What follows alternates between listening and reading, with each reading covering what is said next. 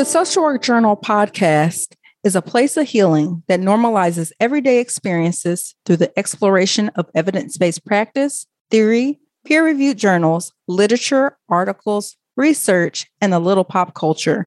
For further context, throughout each episode, I will also share my own personal experiences. So without further ado, let's jump right in. Hello, everyone, and thank you for tuning into the Social Work Journal podcast. I'm your host, Deltom, and today we have Kirsten Kelly from Problem with Authority. How are you, Kirsten? Good, I'm good. Thanks for having me on. Thanks for coming. So, today we have an interesting topic. We're actually going to talk about adversity and what it means. So, you know, usually when we start the podcast, we always define the topic. So, adversity, simply put, is difficulties or misfortune. So, have you ever experienced adversity? And can you think of a time where you had to overcome adversity? Yes. So, when I was in high school, I was a top student, top 25, worked really hard, had a lot of extracurricular activities, volunteered a lot, you know, to get build my resume to apply to some big universities here in Florida, such as Florida State University and University of Florida. And I ended up not getting in, which was super devastating. But it worked out in the end because I ended up going to community college. I saved a lot of money. I was able to graduate earlier than the rest of my peers in my cohort. So if I would have never had like such a big I guess, quote unquote, failure, you would say. I mean, it wasn't really a failure, but in a lot of people's eyes, it was because, you know, the, the culture of going to a four year university and that being like the top achievement as soon as you graduate high school. I would have never have like problem solved and been able to cope through it. And now I feel like anything that comes my way, I have a little bit more uh, experience under my belt on how to handle a similar situation. Yeah, and that's an interesting point because I was reading this article, Do We Actually Grow from Adversity? Now, one of the things they said is sometimes it's hard to tell if people actually grow from adversity because people don't always remember all the details of the traumatic event. But when I look at this other mm-hmm. article, Emotional Well Being, the benefits of adversity, they say that a lot of times people who are never challenged by life, they don't have the opportunity to learn how to overcome adversity. And when you learn how to overcome adversity, you learn coping strategies, which is what you were talking about.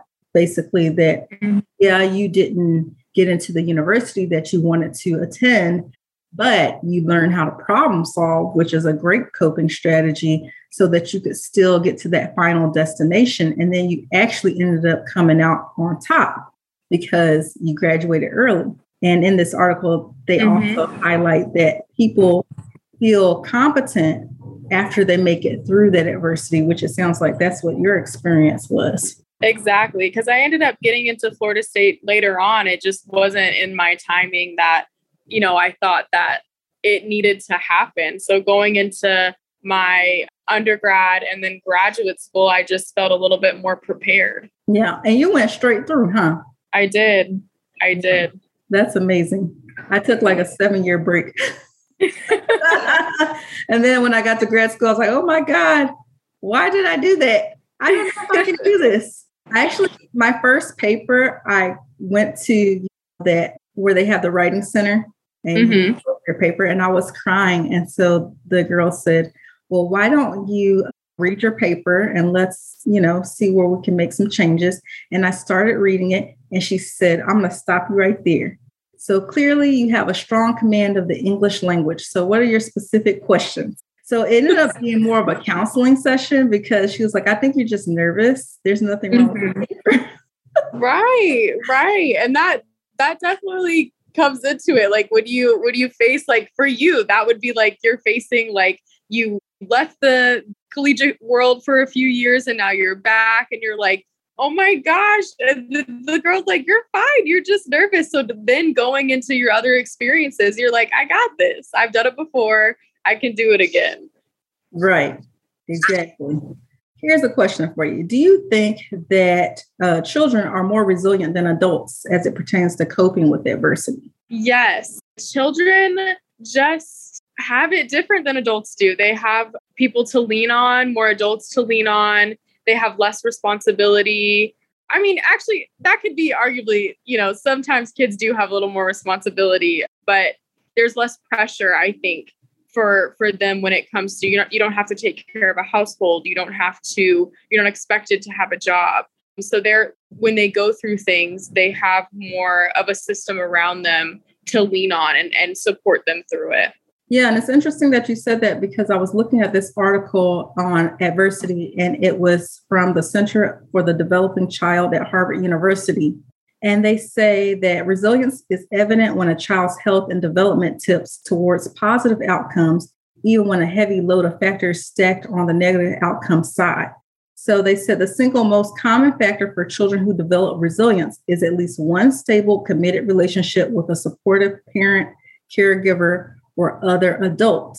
Because, like you said, mm-hmm. they have someone to kind of model for them those behaviors and they say that also too with the parent relationship, if they do have a stable parent that they can rely on, that parent can scaffold for them. So instead of them trying to learn how to deal with adversity all at once, they're actually breaking up the skills that you need to cope with adversity into chunks and they're giving them tools and structure within each trunk so that kind of helps the child learn you know at a slower rate and they also learn to plan and monitor, which is part of executive functioning. So that helps them regulate their behaviors when they're experiencing high stress from adversity. Can you relate to that? Yes, because as an adult, I feel like we are put in more, we're not put in more situations, but we can put ourselves in more situations where we isolate ourselves. And mm-hmm. as a kid, it's normal for you to need an adult to help guide you through a situation. But once you become an adult, it's like taboo to like lean on your friends or your family or a therapist. You're supposed to just have it all figured out at all times. So then I think we we then internalize what we're going through and then we a lot of us might tap into those maladaptive coping strategies that we we might have developed as kids and then we're not able to really move forward and overcome what we need to overcome because it's not it's not normalized for us to seek help Right. That's that's true. Now, do you think that your parents or your friends played a role in your ability to overcome adversity? And can you think of a time in your life where a family or a peer gave you advice that stuck with you?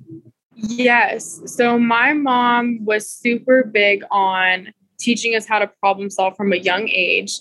Even with my sister like other i would see other kids and their parents like they would get involved in like you know just sibling stuff like you you messing with each other you having arguments. But my mom was really big on once she taught us the skills that she was like listen okay you know the skills. You guys need to sit there sit down and you need to figure it out and we weren't allowed to like leave the room until we figured it out for each other so whether that was an apology whether that was using i statements whether that was um, dividing up the toys and timing I get five minutes and then she would get five minutes with it. So from a young age, that taught me how to problem solve and just and and deal with situations on my own. And, and that may seem tiny, but that those skills translate to so many different aspects of a person's life and they grow with you as you get older for different situations. My mom would always tell me that there's always more than one way to do something. And I think that I really held on to that, especially too when I is a like when I didn't get into that the four year university the first time, I was like, after I cried a lot and felt down about myself, I was like, there's more than one way to do this. And let's just do it that way and humble myself and push through.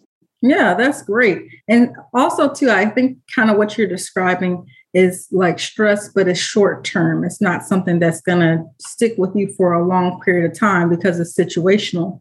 Right. But I found this article also from the Center for the Developing Child from Harvard University, and they talk about toxic stress. And toxic stress is a little different because it's when stress responses are extreme and they're long lasting. And sometimes this can result in the child's ability to cope being damaged and weakened systems in the brain structure. Also, there's lifelong repercussions. So they are saying that when a child is experiencing toxic stress, they still need the support of a parent, but they do want you to keep in mind that toxic stress can be things like, you know, experiencing death or you know, experiencing abuse and, you know, maybe disease. So these mm-hmm. are a little bit harder to overcome than typical stressors that are situational. Of course. Mm-hmm. Now, there's another article, and it's about post traumatic growth, conceptual foundations, and empirical evidence. And this was actually, there's two theorists who wrote this article and they did research back in the 90s. And their names are Calhoun mm-hmm. Tedeschi. so hard to say that name. And they talk mm-hmm. about how survivors of traumatic events they need to go through some of these traumatic events because it actually helps them kind of test interpersonal relationships. And some of those relationships will pass, some of them will fail, but it gives people more comfort with a sense of intimacy, you know, and then they have greater compassion for others who've gone through traumatic events. What do you think about that? Yeah.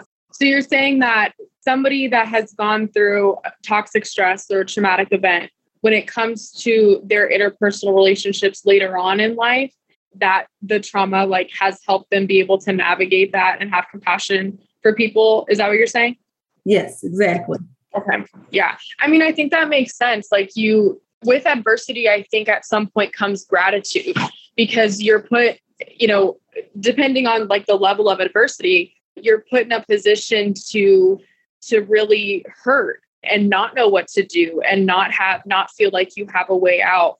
And then i think once you ever overcome that you have a, a gratefulness for life and then also compassion for other people that are going through that now that you know or have gone through it in the past just like you and then also when it comes to you navigating those interpersonal relationships you already have identified what works for you and what doesn't work for you.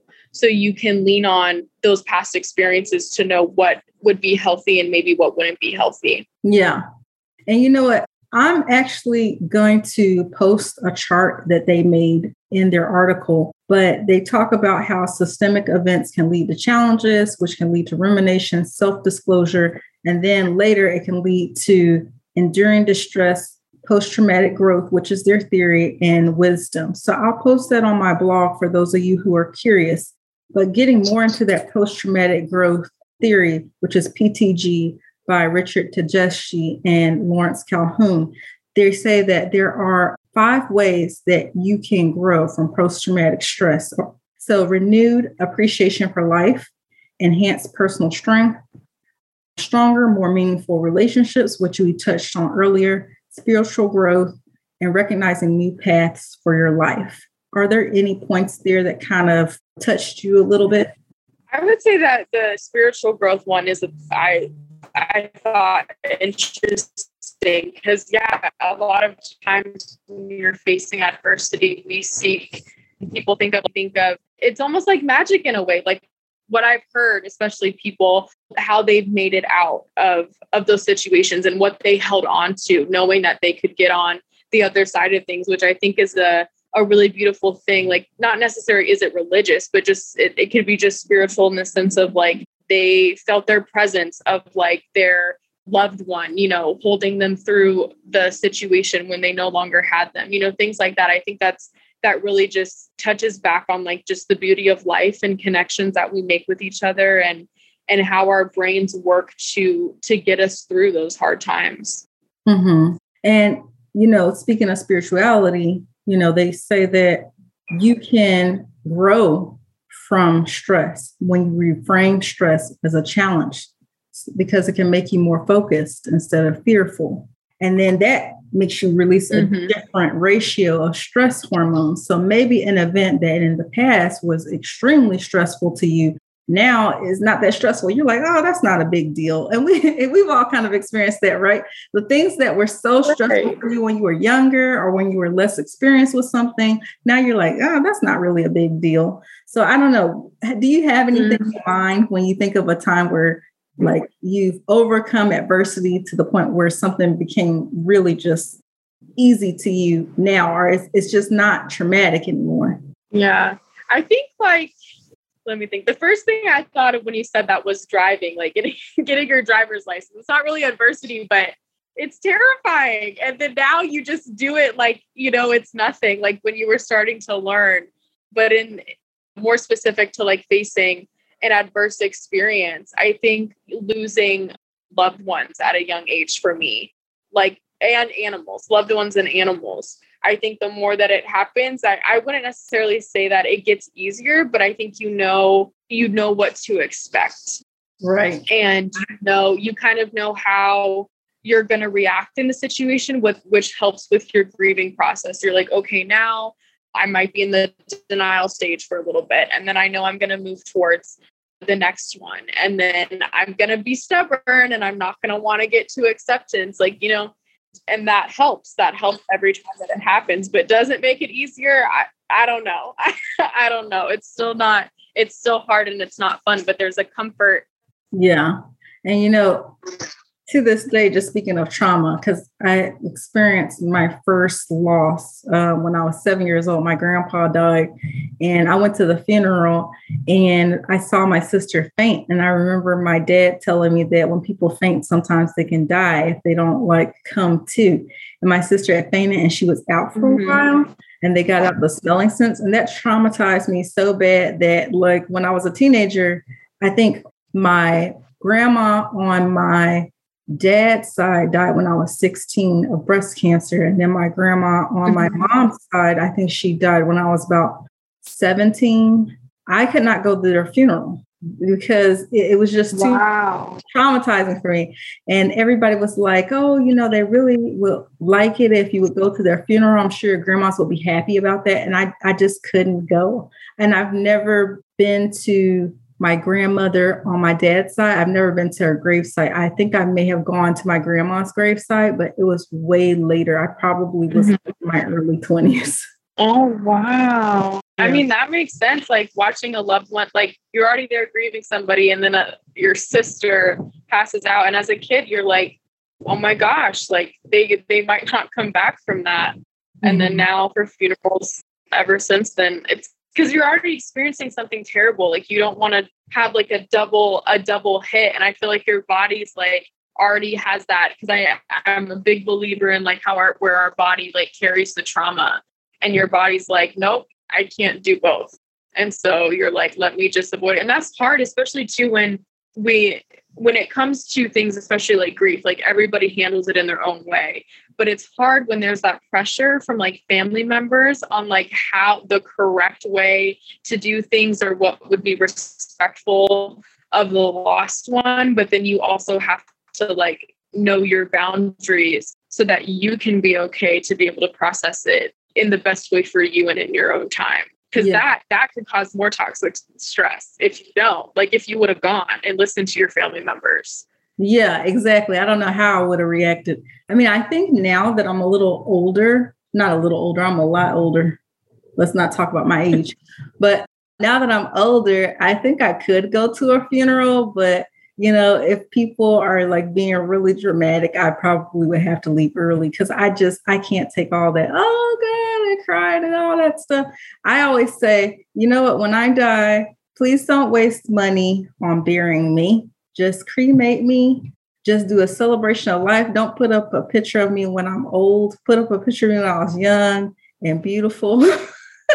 and I want people to remember what I was in my spirit, you know, when I was like at my best. I don't want people to remember me like when I was old and like disintegrating. I always say that. And I just, you know, throw my ashes in the ocean and let's move on. I don't want a whole service or anything like that because I want people to right. move on with their life because I'm gone. right. Exactly. Exactly. And I think I growing up, the funerals that I've been to have been more. There was one that wasn't really celebration of life, and I hated it. And it was an open casket, and that was traumatizing. That was traumatizing in itself. Don't take your kids to that. like every anybody who's listening, like they're just not. They're they're not. I, I don't understand that. I I really don't but I do the celebration of life. You do you laugh and you cry and you're able to to be in community with everybody and and move forward instead of you know wearing all black and and you know that whole it just brings it brings everybody down yeah So the final article that I want to discuss, they actually kind of compare, you know, stress responses to, you know, experiencing trauma and adversity. And so the name of the article is Sensitization or Inoculation, investigating the effects of early adversity on personality traits and stress experiences in adults. So I think when they were actually creating this article, they had in mind the five factor personality trait, mm-hmm. which is uh-huh. openness, yeah, ocean. Openness to experience, extroversion, conscientiousness, agreeableness, and neuroticism. And so there's some mm-hmm. little fun facts in here. So just to explain, because some of you guys might be like, what is neuroticism? Neuroticism is like your disposition when you experience negative things to kind of have like a negative outlook whenever you experience something that reminds you of that negative thing, or you might experience anxiety when you get reminded of that negative thing. You might be more self conscious or irritable, or you might experience some emotional instability or depression. So it's basically like a maladaptive response to trauma that you experienced before and experiencing something similar to it again and kind of reminding you of that. So, when some of these fun facts in this article, they say that a study reported that individuals who experience extremely horrifying or frightening events display increased neuroticism, decreased agreeableness, and decreased openness. Does that make sense to you? Yeah. I mean, when you're going through something hard, especially if you if you've not had a lot of adversity, I can see, see where you're like, uh, like, why is this happening? Like, this is such an inconvenience. Like, just having that maladapted like outlook on the situation instead of a different person that has gone through things like that before. They're like, oh, I got this. It's a learn. It's, you know, we live and we learn. It's a part of life. And, you know, we can do it again. I think that, I think that makes a lot of sense. Yeah.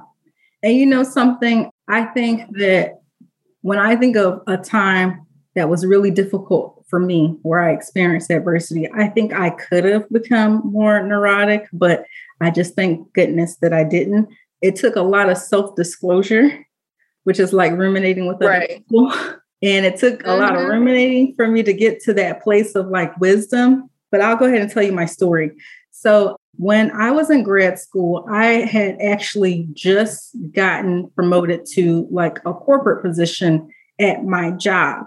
And there was someone there who was like, you know, an executive, kind of like a director, and they had agreed to oversee my internship. Well, unbeknownst to me, my supervisor and this person had like kind of this unspoken agreement between them two. I don't know if it was unspoken. It was unspoken to me. It was spoken between them that my supervisor mm-hmm. would actually meet up with me to do my hour of supervision, or I think it's I'm trying to remember in grad school if it's just 30 minutes a week or if it's an hour a week. I think it's just 30 minutes a week. It's post grad when you do the hour a week. Mm-hmm. Well, anyhow, they had that agreement. And so she, all of a sudden, she was just like refusing to see me and she wouldn't supervise my hours, which I didn't understand because Luckily for her, I had a preceptor. So she wasn't really hands on with me in my internship. We were literally there for me to just discuss my experience and for her to give me some guidance as an experienced um, social worker. So, long story short, I ended up just finding a different supervisor.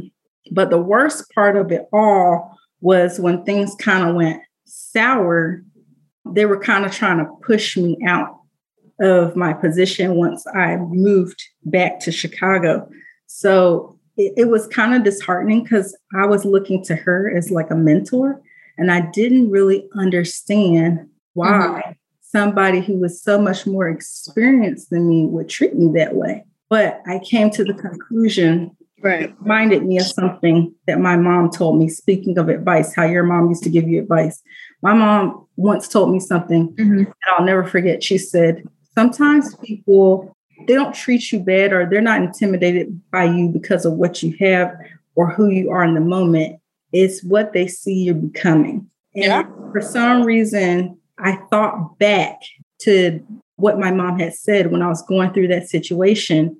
And it actually helped me overcome it because I realized, you know, maybe they're acting out of human nature. And I didn't see myself as, you know, anything special, but maybe that's how they were viewing me. And that's why they were kind of acting neurotic. I don't know. Do you have any similar experience or something like that? Yes. And it's funny how a lot of them relate to social work and grad uh, grad programs or jobs specifically. When I was in I was in grad school, I I was and then I was also interning for that facility, but I had two different position titles um, because our college was uh, pretty strict. Like they didn't want interns getting paid, which was really weird. So, but I kind of worked it out in a way where I could because I was also a grad assistant. And part of my grad assistant part of the position during the internship was that we were working on this curriculum for social emotional learning for uh, the ages of like two to four. It was like a really, really young age group.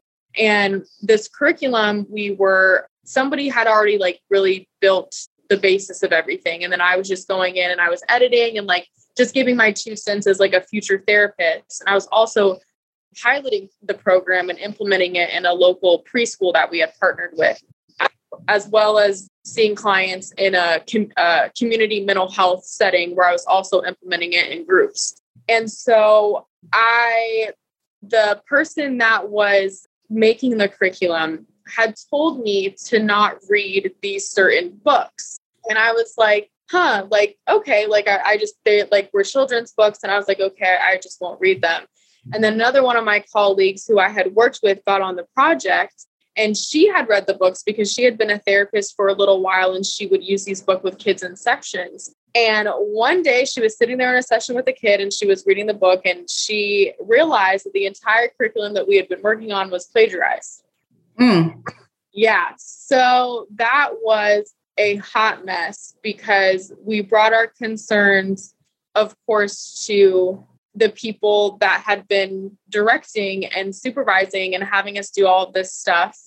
And it was completely pushed under the rug. I was manipulated in a lot of different ways, then mm-hmm. had to go above their head. And again, they were like, yeah, you know, that's unethical. That's not okay. But then, of course, like nothing happens. So I think that was like my first big taste of like living in, I guess, a corporate world where not everybody is ethical, not everybody cares about you, and that you can easily be like put in situations and positions that are not good without you having any idea and mm-hmm. then finding out and still nothing being done, which is just not fun and and you're not really prepared for that. Like college is not you, there's not a class on that. It's just you just have to experience it and then hope that you get out okay and without your character or like career being tarnished. And that what was scary. That was really scary for me because I hadn't even graduated yet.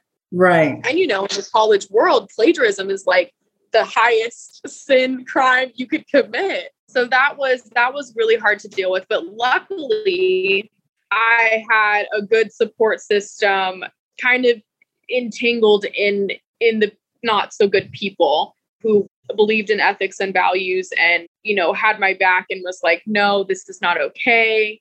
This is how we need to go about this. And sometimes that's just how it works. And then now i know.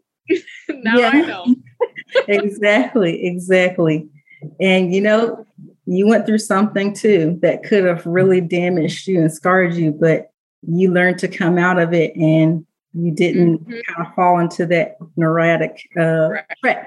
So yeah. good for you. Right. But it took, like you said, a lot of rumination, a lot of self discipline, like a lot. I had to talk about it a lot because mm-hmm. I just, it's hard to process in the moment too, because you go into a shock like, this is happening, like for real. Right. And then you just, you go through these stages. I don't know, is there a stage, I guess, a stage of processing, a stage of stages of processing? Yeah, and for those of you who are listening who aren't sure what Kirsten is referring to, she's referring to the five stages of grief. So you can check that out. You can just Google that on your own time. Mm-hmm. It's really helpful. So, final thoughts. So, mm-hmm. what you learned from our discussion?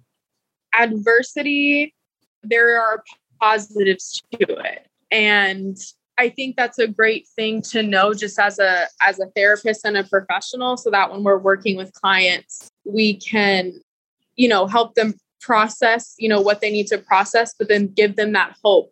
Because that's one thing that my supervisor always tells me. And he was like, you never take away a client's hope because that is what is going to help them get out on the other side of things. And to me, that's that's one of the biggest things that we we can hold on to just as as human as human beings. Yeah, that's a good point. I like that. I think um, what I learned about overcoming adversity and what our conversation solidified for me even more is, you know, as long as you can shift your thinking towards something more positive, then you'll be able mm-hmm. to overcome adversity even when the negative outcomes appear to be more prevalent.